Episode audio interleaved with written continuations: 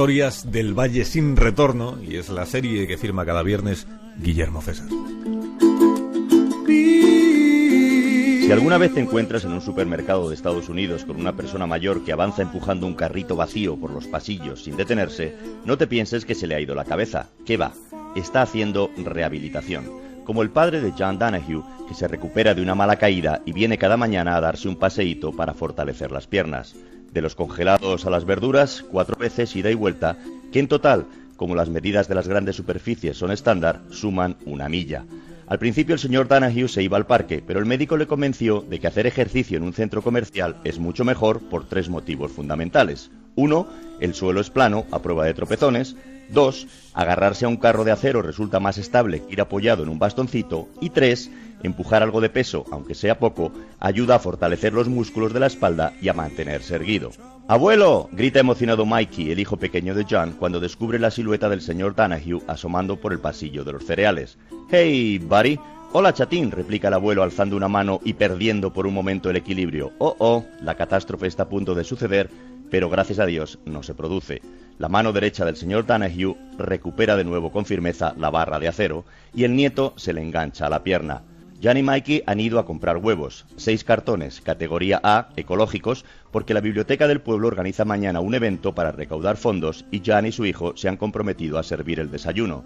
Good for you. Muy bien hecho, le dice el señor Danahue a su nieto, orgulloso de que el chico se haya apuntado de voluntario. No, no, yo no quiero ir, abuelo, protesta Mikey. Todos mis amigos van a irse a bañar al lago y yo no quiero estar en la estúpida biblioteca esa. Jan se encoge de hombros y suspira. El señor Danahue mira a Mikey y le pregunta ¿Sabes lo que me pasó a mí en la estúpida biblioteca esa hace unos meses? No, Mikey no lo sabe, así que su abuelo se dispone a contárselo, pero antes le sugiere, vamos a seguir andando, que parado es cuando más me canso. Jan y su hijo siguen al señor Danahue por el supermercado en procesión, con las bicicletas, porque a lo ancho se irían chocando continuamente con los carritos que circulan en dirección contraria.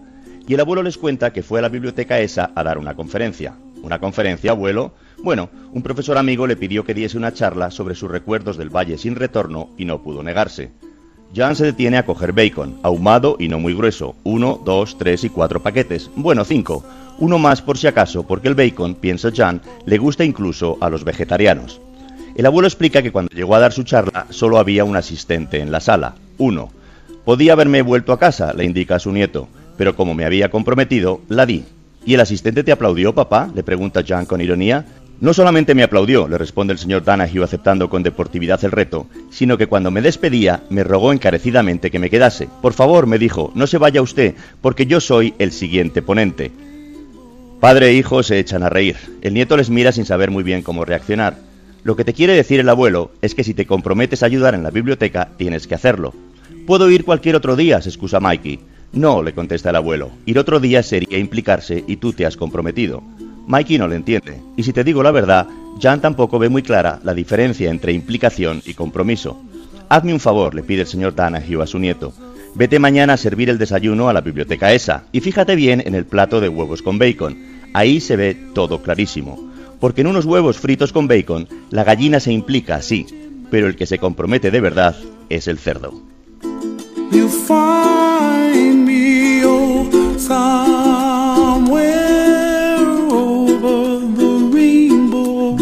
momento ya tan, tan desagradable, ¿verdad? En el que tenemos que irnos de fin de semana. Sí. De manera que. mm, Adiós, Anabel, que lo pases adiós. bien. Te olvides de estar atenta a la conferencia política del, Sí. del PP y a lo que dé de sí. Adiós, Javier Caraballo, hasta el próximo día.